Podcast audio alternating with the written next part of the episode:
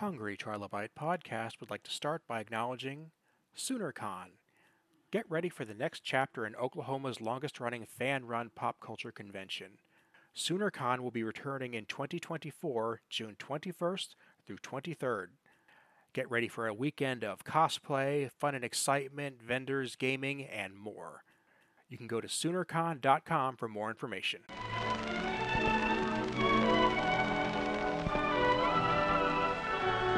Welcome to today's episode of the Hungry Trilobyte podcast. My name is Aaron Bossig, and I'm going to be your host. Normally on this show, we discuss things that have happened in the past and sometimes the very distant past. So it's unusual and frankly very exciting when I have the chance to throw you right into the action. This is a chance where we can take part in the events as they're being discussed on the show. We're talking about the writer's strike that's going on right now in 2023 and you have a chance to make a difference here. So, this is my call to action. I'm going to actually try to mobilize you. If you're getting this right off the feed in early September, look at your calendar and decide if you can actually attend one of the events we're talking about here. If you live in the Los Angeles area or the New York area, or you know someone who does, consider reaching out to them and saying, hey, this is our chance to be a part of this, and this is our chance to make our voice heard. If you don't have those options, but maybe you know somebody who does, who does live in those areas, or somebody who's really into Star Trek and cares about that fandom. Send this episode to them right now. Go ahead and hit that little arrow that points upward and share this episode with them through email, through social media, through text message, and see if we can get as many people as we can to this event we call United We Trek. Here are three awesome people talking about it right now. On tap today, we have John Billingsley coming on back, but we have two new guests as well. I'm going to go ahead and let you guys introduce yourselves. Talia, you take it away. hey, everybody. My name is Natalia Castellanos. I'm a SAG AFTRA member, an actor, and also uh, part of the TV Theatrical Negotiating Committee this year. And I'm Jonathan Del Arco. I'm also a SAG AFTRA member and an actor of over uh 38 years. Someone asked me the other day how many years I've been doing this. Whoa. 38. Oof. Ouch. You're a baby. You're a baby. Sure, John, sure. uh, I'm John Billingsley, and uh, we're here today to talk about United We Trek. And United We Trek is uh, a component of the ongoing SAG AFTRA writer's strike that is going on right now, and right now being September of 2023. If you're getting this a bit after the fact here, uh, United We Trek is a really exciting component of this. And uh, why don't I go ahead and let you guys explain it because you guys are right in the fields and in the trenches. Great, Jonathan. Do you want to kick us off? Sure. Uh, let's see a little quick backstory. Back in May, when the writers first went on strike, I went to help and picket and we were outside Paramount. And one of the strikers recognized me as an actor from a certain franchise, which we'll be referring to very, very frequently because we do not talk about shows we were on. We did not promote them while we're on strike. So they said, Hey, you're that guy from that certain franchise. And I said, Yes. And they said, We're going to do a picket that's just around that franchise on such and such a date. Do you want to come? I said, Sure. Matter of fact, I'll email my friends. So I came home and I emailed John and I emailed a bunch of my friends long story short, those pickets used to get maybe 50 people at on a good day, the writer's strike. Um, that day of the certain franchise picket, we saw 500 to a thousand, which was astonishing. So, cut to us on strike months later. I run into John on the picket line, and he goes, "Let's do one for us this time." So that's kind of how it happened. And then the, and then we we we were talking and said, "Well." Should we invite the fans? And then it became about inviting the fans. So this is kind of how how it took off. I'd really like to emphasize that that is possibly one of the most important things we're wanting to do is to because this is a picket as opposed to a presentation there's no podium no speeches there's no cap on the number of people we can have attend. And we'd really like to encourage any fans who are in the los angeles area to join us on the 8th between 10 and noon at either paramount in Los Angeles, or 9:30 to noon in New York at Paramount 1515 Broadway to become part of the experience. What we want to try and do is say through our effort that on blank blank day, hosted by Paramount to celebrate the franchise. We would like to bring everybody together to say, actually, the franchise is us. It's not the suits, it's not the studios, it's the creators and the crew and the fans all together. And we'd like to kind of bring that awareness into the world on that day. I really regret that I'm in completely the wrong time zone. Otherwise, I would definitely be there. But if you're getting this right off the feed when it hits the internet, you yourself have about 24 hours to plan your trip there. So please, if you can make it there, go ahead.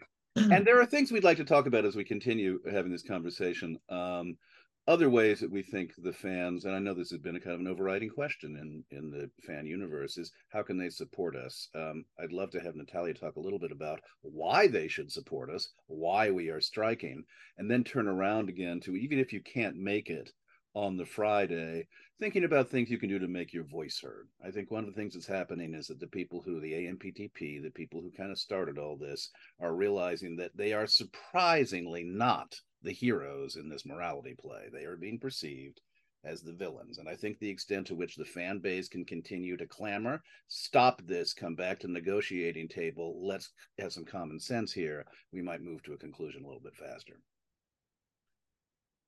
Yeah, totally. And you know, there there's so many things that we're we're fighting for, of course, this time around, right? Things that haven't changed in 40 years in our contract. We are working on a very old model of a contract with new distribution models that the AMPTP has created, which is streaming. And the thing with with streaming is that our actors, all of us, we make most of our money um, through residuals. Every time our our you know projects air, we get a piece of the pie. But the problem with streaming is that ever since they did that, we're getting zero dollars or one cent check or three cent check that we've seen. We can't survive. So, what we're asking for and what we're fighting for this time around are things like minimums. We are asking for uh, a piece of the pie and residuals for streaming. We are asking for to be able to uh, get more money in that aspect so that 86% of us are not suffering and not being able to make our health insurance. And just to qualify for health insurance, that's $26,470 yearly. And 86% of our members don't have that. Um, and things like AI, which is an existential threat to us because what they are trying to do is pay us for half a day and then use our likeness and our voice and uh, you know our image and put it into many different franchises without consent and without compensation. So there are guardrails that we're trying to put in place so that our members actually can make a living and be, you know, sustainable at doing their job. There are That's 160, huge. There are 160,000 people in SAG, and I think the misperception is that, that most of the people in SAG are celebrities who are doing very well. Most of the people in SAG are middle to lower middle class and if you imagine what an actor's life is like in any given year, you may work two, three, maybe four times. If you are lucky, you are making twenty-five, thirty thousand dollars from those jobs. Maybe you're hoping that your residuals make up the difference. That's what allows you to actually be able to afford a house and to live in the most expensive city in the country. When that residual stream dwindles to the point it has dwindled now, it does not allow for the possibility of people to survive in this business. And I think for myself and possibly for Jonathan, I'm 63. I'm on the line because this next generation of actors and artists coming up, striving to have professional lives, they're going to give up. They're going to throw in the towel. They're going to say, What's the point? I can't make a living. So, really, we are fighting for the survival of an ecosystem. Mm-hmm. And I think that's what value, that's the fundamental to me value of Star Trek. Star Trek believes in the concept of everybody coming together to protect and create a civilization. And I think the civilization that is our industry right now, the people who are at the helm of it are not thinking about the ecosystem. And the the four of us that put this together, including Michelle Hurd, who's who's the vice president of of SAG, um, we really feel like uh, the audience has a vested interest in entertainment continuing to be a part of the world, right? The national picture, but the world. I mean, you all remember what got us through the pandemic. We're binging all those shows that we hadn't watched on all the the streamers, and you know, I think that the entertainment serves a really very big purpose to educate, to edify, to make life better for people and to entertain. And I think like letting the fans into this conversation is an important piece that has not happened yet in the strikes. The strikes have stayed very centric to the workers affected. And I think it's high time for the fans to be heard and to uh, have a part of the conversation. So, and and as we all know, the lineage of this franchise's fan base saved the show in the '60s and has been has been the most loyal fan base any show has ever had. So, I'm excited that they happen to be. If you cut out on us, Jonathan. And I, you know, to add on to what Jonathan just said, you know, I think a lot of people, and something that John said, is everybody thinks it it is Hollywood, just Hollywood, but it actually it's a, such a ripple effect, right? What our productions bring to every single city that becomes a production hub are you know business to small businesses to the restaurants to the um, dry cleaners to coffee shops to hotels and all of that now is suffering because this small group of elite uh, ceos don't want to share a piece of the pie. And a thing that you know john was stating about you know his age and where he's at with healthcare right? If you think about it as soon as john turns 65 years old and he starts taking a pension what happens right now is that that person is not able to take uh, is not able to qualify through healthcare using residuals. They only can qualify through session payments. So that means it's going to be a lot even uh, much harder for John to qualify if he's not working with good pay, just even on the baseline. Yeah. I, I also want to kind of talk a little bit about the nature of what what a lot of people are calling the the hot labor summer. Um, you know, there was a time in America when a third of the labor force was unionized. And that has diminished and diminished, diminished down the years. And not surprisingly, we've also seen that people's standard of living has diminished. Uh, once upon a time, people had defined benefit pensions. Once upon a time, people had health care provided by their employer. Obviously, a lot of world has changed because of globalization and because of the fact that manufacturing is under under a great deal of threat in America, et cetera, et cetera, et cetera. But some of it was a conscious choice to diminish the power of unionism, a conscious choice to try and suppress the ability of labor unions to organize and fight for a fair deal. And I think one of the things that is really important is for us to be viewed as um, a point of a spear. I really think that one of the strengths of our union is that we are willing, 98% of our union voted for this strike is that we are in in um, as solid as I've ever seen us, and I've been in this union for over forty years. We are fighting for things that every working man in America cares about: the ability to make a living wage at what you've chosen to do with your life. And I feel like a lot of people might be tempted to dismiss that because they have no interest in being in, in creative fields, and that's that's their prerogative. But I think what we're not really talking about as much is that the AI component that Natalia mentioned before is potentially going to affect anybody's livelihood. Any case where somebody is trying to inject AI into an industry that is not ready for it, does not need it, will not benefit from it at the expense of people, is potentially another job that's going to be taken away somewhere else. So oh, it's kind of fortunate that yeah. this happened in this case where we can see it. I'm sorry to tell you. No, I was I'm sorry to cut you off. Yeah, I I you you're completely right with that, right? We already see it in things like supermarkets. Mm-hmm. You go to a supermarket and now we don't have cash registers. You go to these big, you know, Home Depot or Lowe's or any of those, also there's this self-checkout and that's losing jobs in in that aspect. It's huge. And here's the thing. If you're not interested in in entertainment, you got to think back a little bit because Jonathan did bring it to what happened during COVID. What happens when we as humans go through something? We want to connect with other humans. We want to be seen. We want to be heard and understood. And what do we go to? Is our TV and our film and our music and our to our artists. So this really is about everybody, yeah. not just us and you know it's interesting because i think one of the things that's tricky is that we need to recognize that even as consumers do we really want to live in a world in which we do not engage with human beings? As you say when you go into the supermarket and you can self checkout when you call somebody on the phone in customer service and you get an automated service uh, uh we're going to have self-driving trucks self-driving cabs et cetera et cetera et cetera et cetera or, or automated. I mean, I think there's a place at which we as human beings have to say, if you remove the human component from the world, if you remove labor, uh, uh, is that the world you want to live in? And and yes, we are very much facing that in our industry. If they can conjure my face, my voice, a performance from from existing images of me, if they can do things digitally, they don't need me. That that's that's really we are fighting for. I, I think an issue that concerns everybody in America and everybody in the world. Mm-hmm. I mean, my John, friend, my friend had a really funny picket sign that said, "If my AI is taller than me, I already hate him."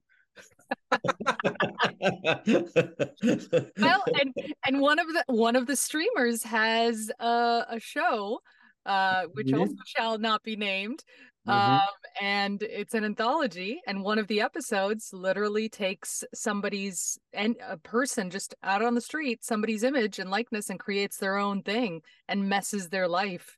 So if you haven't checked it out, go check it Fantastic. out. Fantastic. Yeah. I know my AI is going to be skinnier than me. I just don't quite understand why people will spin this like it's a good thing like i mean john just to use you as an example here uh, when i would watch you on that show that i watched you on uh, it would i got what i got out of that because of your performance what you brought to it what you your the inflection you had in how you read the material. Um, because i was getting that from somebody who knew what it was like to be afraid to fall in love to be to have hate in you to have love in you. It was one of those things that came about because you're a human being. I can I can copy your mannerisms maybe digitally, but I'm not going to actually have a, a, representation of what the material means. That's what one would hope that more people would would feel, but you know, it only takes a relatively small number of people to be fighting to create a technology that achieves a mechanical reproduction. For those of us who, who, as as you just said, think that the human element is critical, to lose if we don't fight collectively. And I think technology is not, you're not going to be able to stop the technology. And obviously, I think in the field, for example, of science, the AI technology is probably going to move us much further in, in curing things.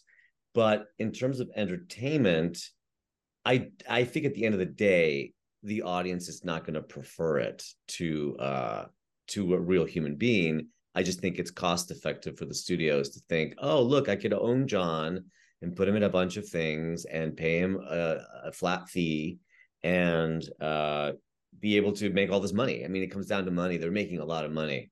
They're making a lot of money on us right now. I mean, I saw a tweet from one of the actors from Breaking Bad who said he's gotten zero checks from it running on Netflix. So you know that's what that's what's happening now already you know? and again i really want to marry us to the labor movement generally. Uh, if you look at the trucking industry theoretically the day is going to come we see it now when you have self-driving automobiles self-driving trucks. Every one of those truckers has a family has a house has a mortgage has a life and a livelihood if we continue to live in a society in which the people who run businesses say the most important thing is the investor class, the most important thing is our return, the most important thing is our profit, it's a labor force that is already suffering. People in this country, one in five American kids, don't have to get up and worry about whether they're going to eat that day or what they're going to eat or when they're going to eat. We are the richest country in the world, but we are making choices right now in the way we in the way we embrace our technologies that are designed to reward a profit making class at the expense of a laboring class. That's right. we, we are one one union, one business, one ecosystem, one segment.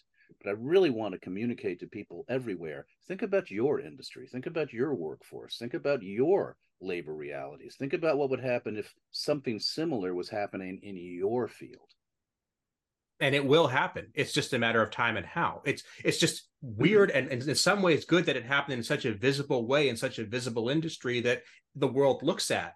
If this happened in a, a more uh, in a less popular less visible industry it wouldn't really be the conversation it is right now.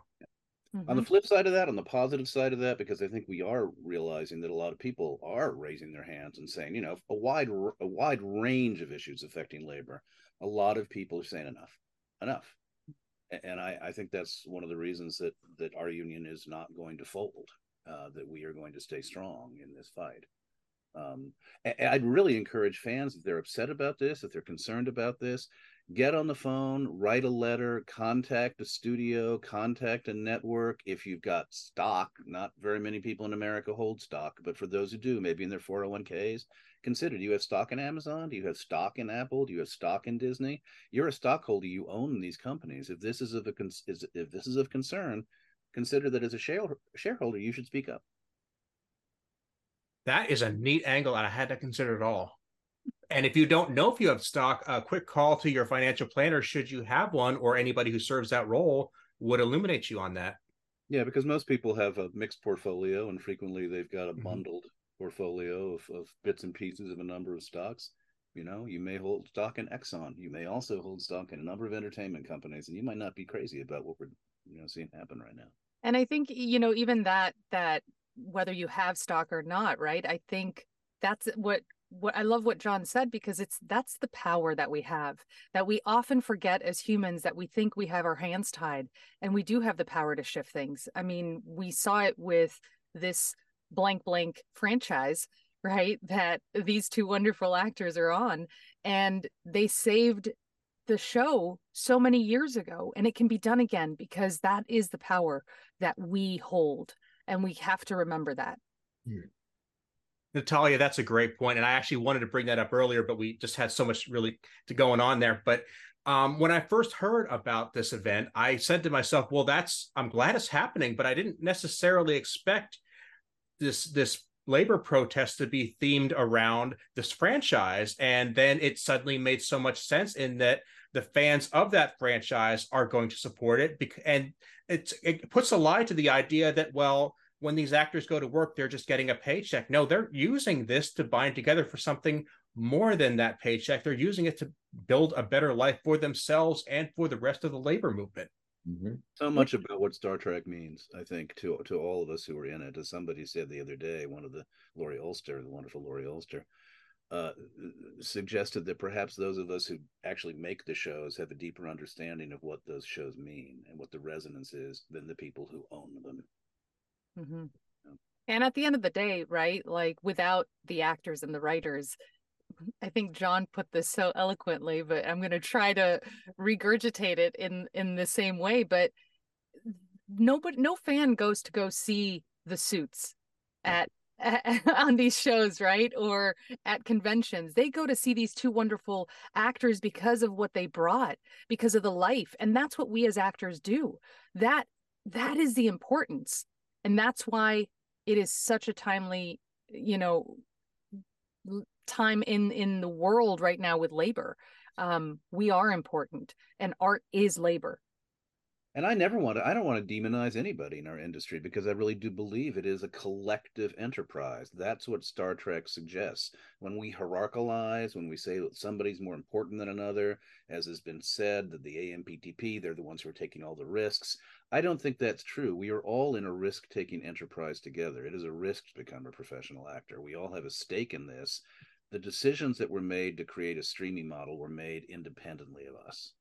In a way, my feeling is, is the AMPTP has painted themselves into a structural corner. They're turning around and saying, You, the artists, are the ones who are going to have to pay for a mistake we made, even though we never consulted you in the first place about what we should have created and it's one of the reasons this is taking a long time is because the structure itself has to be examined as somebody who's very interested in politics i think you could look at the structure of our country and say to a certain extent we're in a bit of a corner structurally in terms of how things work and we can't come together and talk about that without yelling at each other let's get back to the table first and foremost you know ask the fans uh, which is one of the things i think we're wanting to do fans just tell them to get back to the negotiating table because they have not said boo to us since we went on strike. Nope. I know I not being at the table myself, I my understanding of this is extremely basic, but I really do feel like this there's a lot of this that sounds familiar to the strikes that happened in the late 2000s and it really it seems like a pattern that one of the big topics there was proper nego- proper residuals coming in from DVD sales and digital media sales and it seemed like as soon as that was settled, that's when the streaming thing kicked in. And it's very hard to not see that as being intentional. And it's mm-hmm. very hard to not see that as being a way to sidestep something that yeah.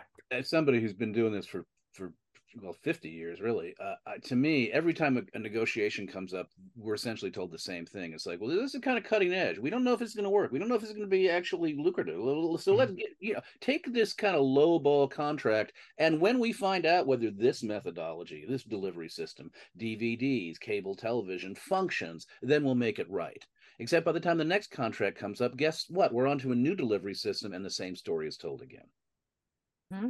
So uh, we've reached a breaking point where it's like, look, for 40 years, every time you've introduced a new delivery system, we've been screwed. Mm-hmm. mm-hmm. We're seeing our we're seeing our ability to survive in this in this in this business diminish enough.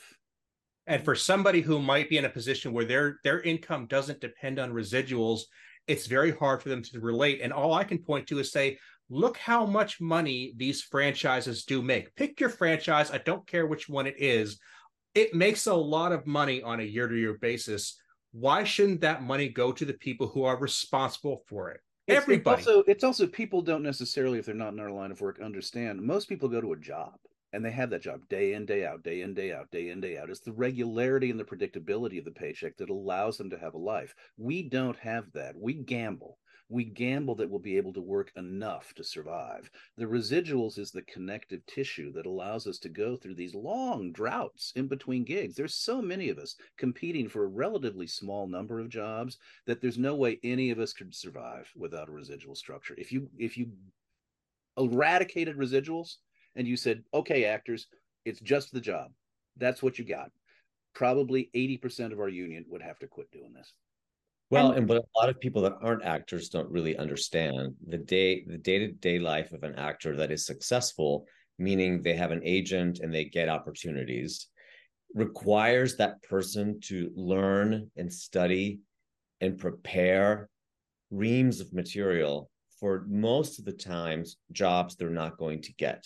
So I may get 10 pages of material that I'm not getting paid to spend 3 days working on and studying and learning and spending money on to put on tape, to videotape it, to send it to send to casting directors.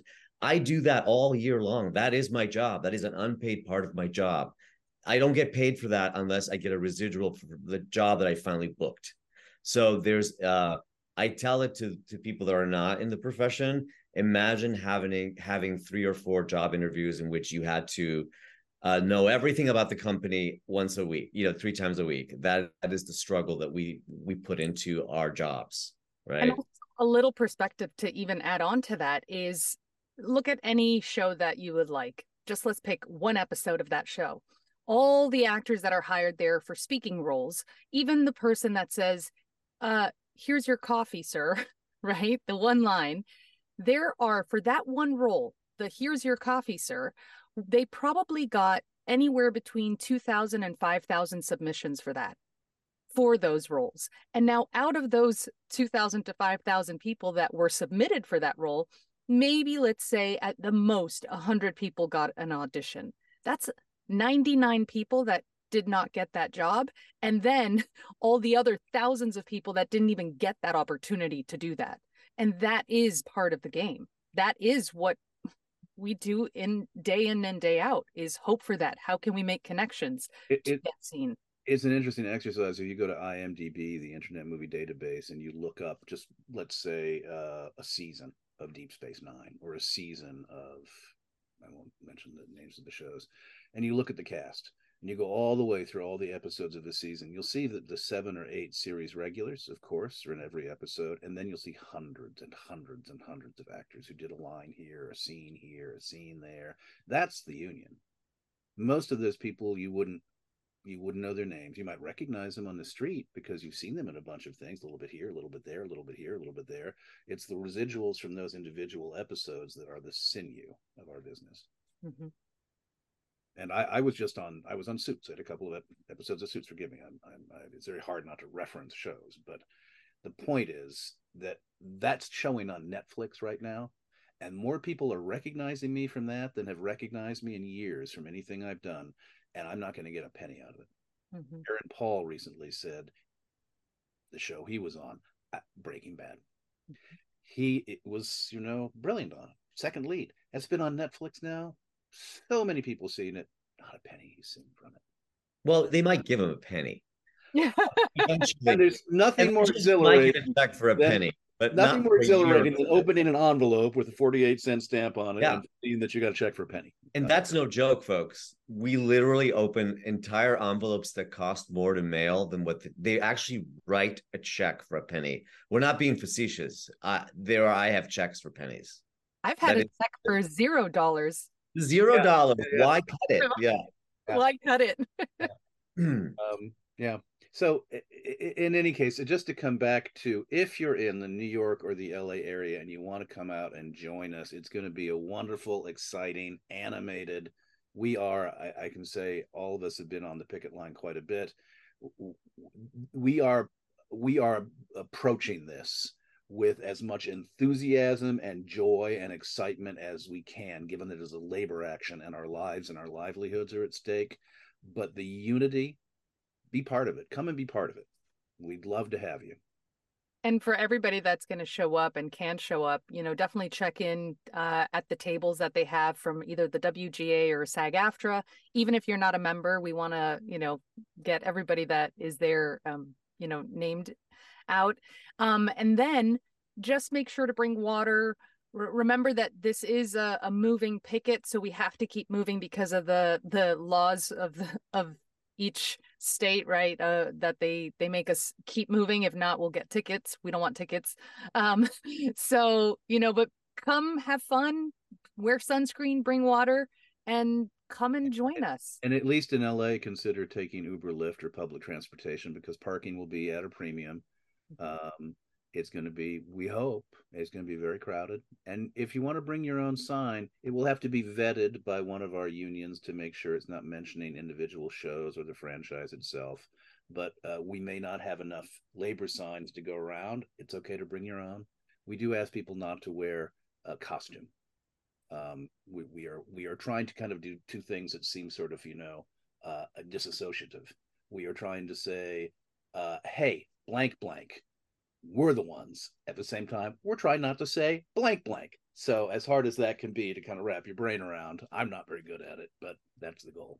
Well and september 8th has always been a celebration of this franchise. It celebrates you know the first time it aired in 1966 which was the year i was born. Um, and uh, the company uh, that uh, owns it uses that day uh, very effectively to promote the franchise. So this is our way of taking it back for the fans to take it back. Um, so it's very significant. It should be very celebratory in a way in terms of our unity as uh, as a, a community, meaning the actors and the writers and the creatives and the fans being the community. And we've got some amazing people coming. You know, George Takei will be there, Jeri Ryan, Wil Wheaton, LeVar Burton, the three of us, and I dare say 50 to 100 other Trek creatives will be present. So it's, it's a rare not, opportunity. It's to... not, it should be mentioned though, uh, you know, an opportunity for the kind of interactions one would have at a convention because it is right. a moose ticket. We have to discourage people from asking for autographs or taking selfies. That's it's right. all about the flow and the movement and being part of an event. Mm-hmm. We so want. Is, Oh yeah, go sorry. I'll say this is definitely a chance to help out, not to just schmooze, and that you're you're there because you really, really want to make a difference. Yeah, and yeah. I think it's showing solidarity and the power that we have as the labor movement, even if you are you're part of that, right? Like everybody is part of the labor movement in one way or the other. And that just shows how strong we are and having the fans there would mean the world to everybody. Um, just make sure to uh, something i want to make sure to mention is we want to be respectful to everybody and you know don't write bad words on your sign and stuff like that if you're gonna make your sign. Find creative ways to to go around that even though we'd like to say certain things. I, uh, the other thing i think people could do is is if you know if you're on social and you want to spread the word that would be great.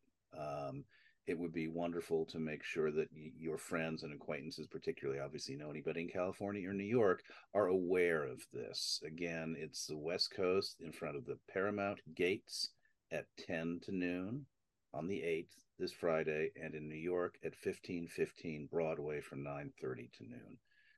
Uh, spread the word, folks. and if you And if you can't come, we have the SAG AFTRA Foundation, which has been helping families affected by the strike. You could always contribute something to them. It's sagaftra.foundation. Um, they do great work year round. They are swamped right now with need. As you can imagine, it's been months and weeks since people have gotten paychecks, and uh, you know it's hurting. It's hurting a lot of fa- working families. So they're there to support and help people pay their rent and put food on the table. So if you can afford to give anything to them, it would be a great way to contribute to our cause. Everything we just talked about is going to be in the show notes on my website, aaronbossig.com. Like I said, if you're getting this episode fresh off the internet, you have about 24 hours to make your way to either New York or to LA. Guys, I want to thank you all so much for being here. This has been a great chat. I wish we could go on because there's so much more here to unpack, but I know we really have to act fast to make this happen. Yeah, we, we I think we covered the waterfront and, and can't thank you enough, Aaron, for everything you do for the community. Yeah, thank you so much, Aaron. Thank you, Thank you guys. Glad to do it anytime. I'm glad to have any of you back. Thank you. thank you. Thank you.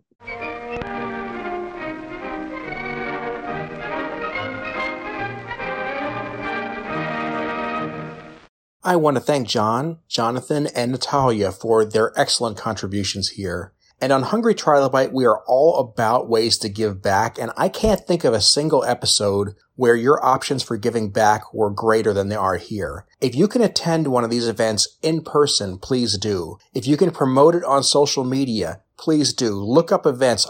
I have seen a lot of the pictures coming from these events, and they're really, really great pictures. People having a good time, but also putting themselves toward a cause that's going to make a difference to a lot of people. If you can't go ahead and get to these events or even share it, reach out to somebody who can. Reach out to somebody who's into Star Trek or might be in the Screen Actors Guild or Writers Guild or one of the other affiliated organizations. Try to donate to the people who are in need right now and spread the causes that they care about. There's no end of ways that we can help people right now, and let's do that because that is what Star Trek is about.